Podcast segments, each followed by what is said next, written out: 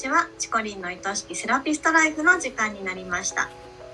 今週のテーマはリピートまで考えた集客をしようです。今週もよろしくお願いします。はいよろしくお願いいたします。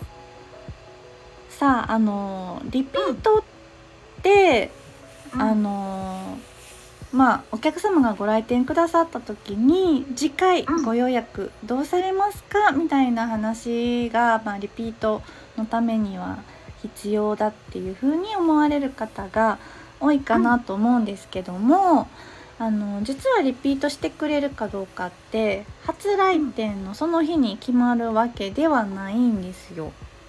うんうん、うん、でいつ決まるの？はいあの、うん、初めてご来店される時ってお客様の中で3種類のモチベーションがあると思います。うんうん、で一つは、うん、あーなんか疲れたし今すぐ癒してほしいから一回試しにあそこ行ってみようっていうモチベーションね。うん、うん、で2つ目は、うん、あのまあ、自分に合うサロンやったらまあ、定期的とかもしくは不定期であったとしても、うん、まあとりあえずしんどい時は行ってもいいな。時々お世話になってもいいかなみたいな感じで、うん、あのまあい自分に合うか合えへんか決めてあの見てから考えようみたいな、うんうん、そういうモチベーションと、うん、で3つ目がもう最初からもう通いたい、ここは絶対自分を良くしてくれるから。不快なことがない限り絶対続けてみたい。っていうモチベーションで来てくれるっていう、まあ、3段階のパターンがあるんですよね。であの発信で集客をしていくんだったらなるべくこの3番目の状態に近づけていくっていうのが理想じゃないでしょうか。うん、理想理想。うん。うん。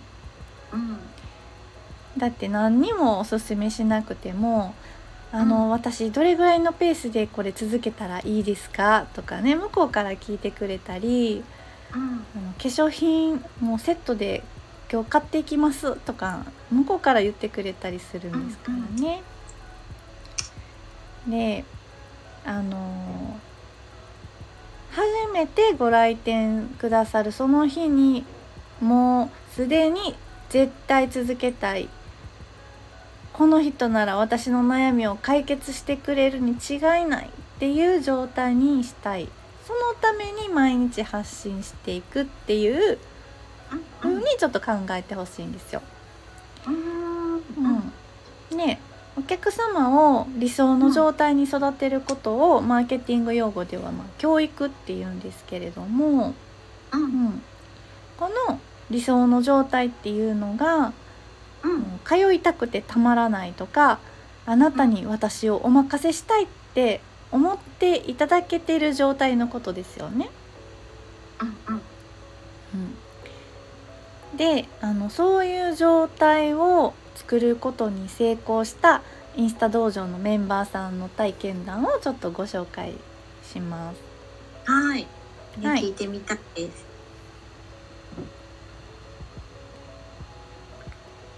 えっと彼女は、うん、最初は自分のお家のそのサロンの周りの同業者さんをすごい気にしてしまったりとか、これからうまくいくんかなってあの不安を感じているような状態だったんですけれども、うん、あの9ヶ月ぐらい発信を頑張ることでお客様をそういった理想の状態に持っていくことができるようになりました。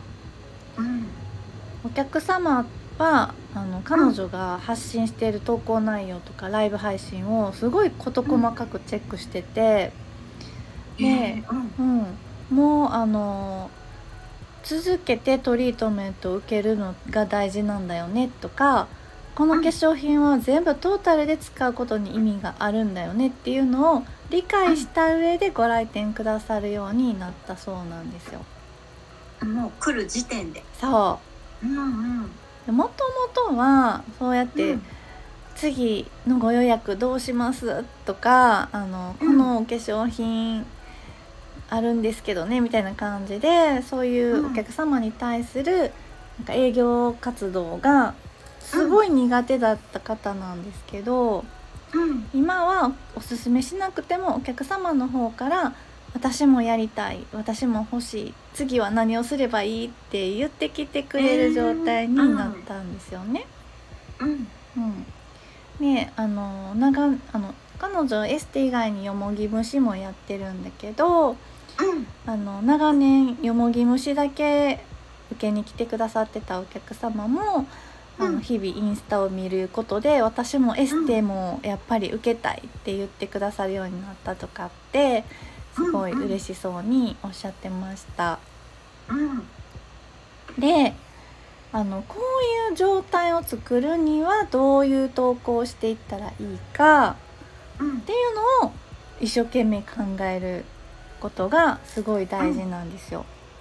うんううん。ん、で彼女のやり方を見てるとやっぱりね一貫してることっていうのが発信にとってはすごい大事なんやなって思います。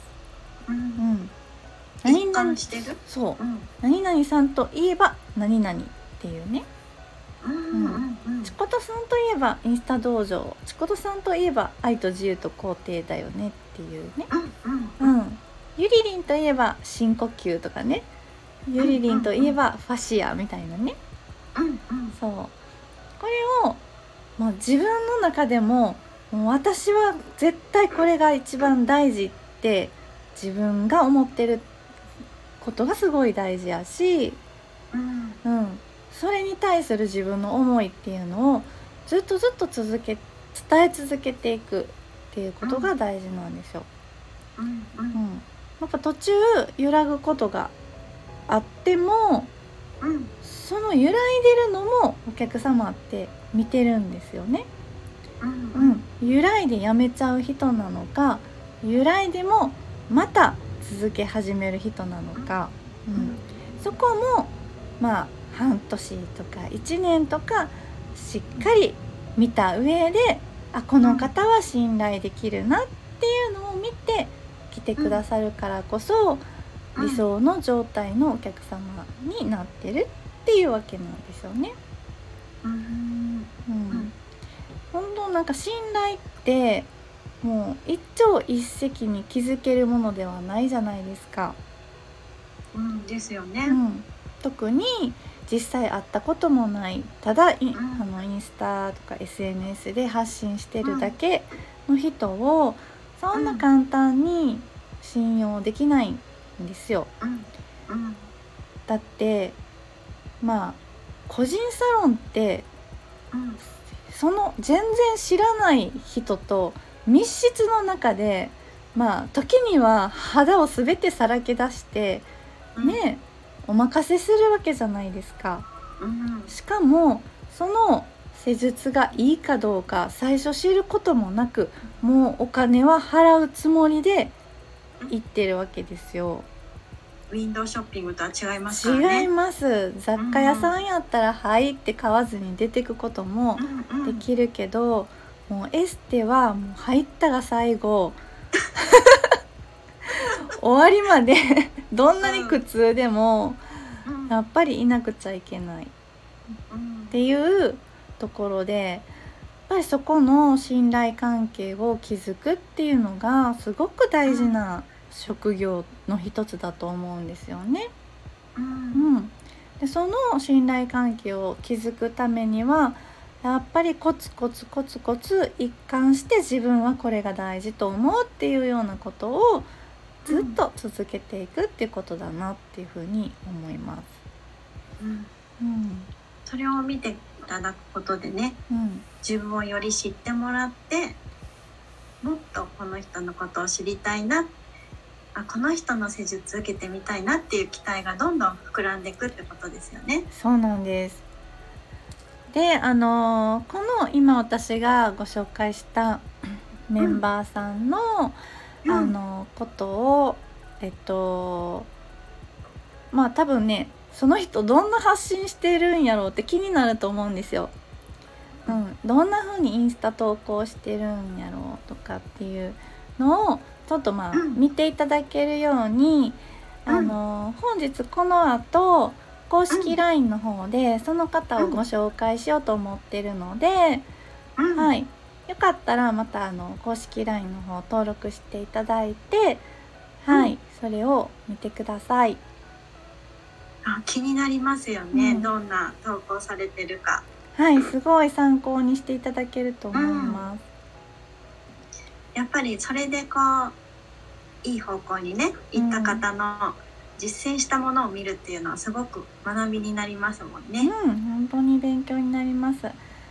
で、あの先週もお話しした通り、あの自分と自分の一番大切なお客様が大切にしているもの、その方が喜んでくれること、その方が一番幸せになれる方法で自分が提供できるものっていうのをベースに考えながら一貫してそれをずっと伝え続けていくことっていうのが大事だよって今日の話なので何もその方のやり方を完コピしましょうねとか言ってる話ではないので、うんご注意いただきたいんですけれども、うんあの1回目ご来店いただくその時点で絶対通いたいって思ってもらえる状態にするためにはどうやって発信したらいいんだろうっていうのを考えましょうっていうのが今日のお話でした。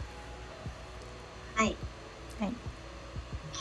ぜひ皆さん公式 LINE を登録して、はいね参考にしてみていただきたいですね。はい、そうです。はい、もうあのやり方はねきっと人それぞれかとは思いますけれども、うんうん本当正解不正解ないのでうん大切なお客様が一番喜んでくれる方法でやってください。はい、はい。今日の話は以ありがとう上です。ございます。はい、番組ではリスナーセラピストさんからのご質問やお悩み相談も大募集しています。先ほどお話に出た番組の公式 LINE も登録して、そちらからもご質問受けたまっています。それではチコリンの愛しきセラピストライフ、本日はここまでです。また来週お会いしましょう。